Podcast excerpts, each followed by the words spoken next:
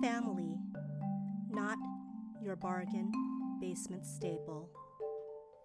But Mama watched the meager budget with careful, patient eyes. I would receive my sister's hand me downs with no questions or complaints. This was our norm. And seven year old girls had more adventurous pursuits than frills and sparkles.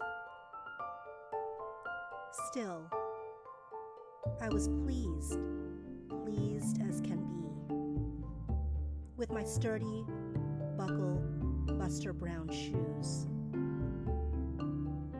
How short lived that pleasure would be. My second grade seatmate, tan and durable, like my lovely, squeaky shoes, cornered me at first recess and promised to be my bestest friend ever.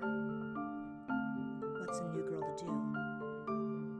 If I switched out shoes with her, my dainty acorns, for her war torn galompers.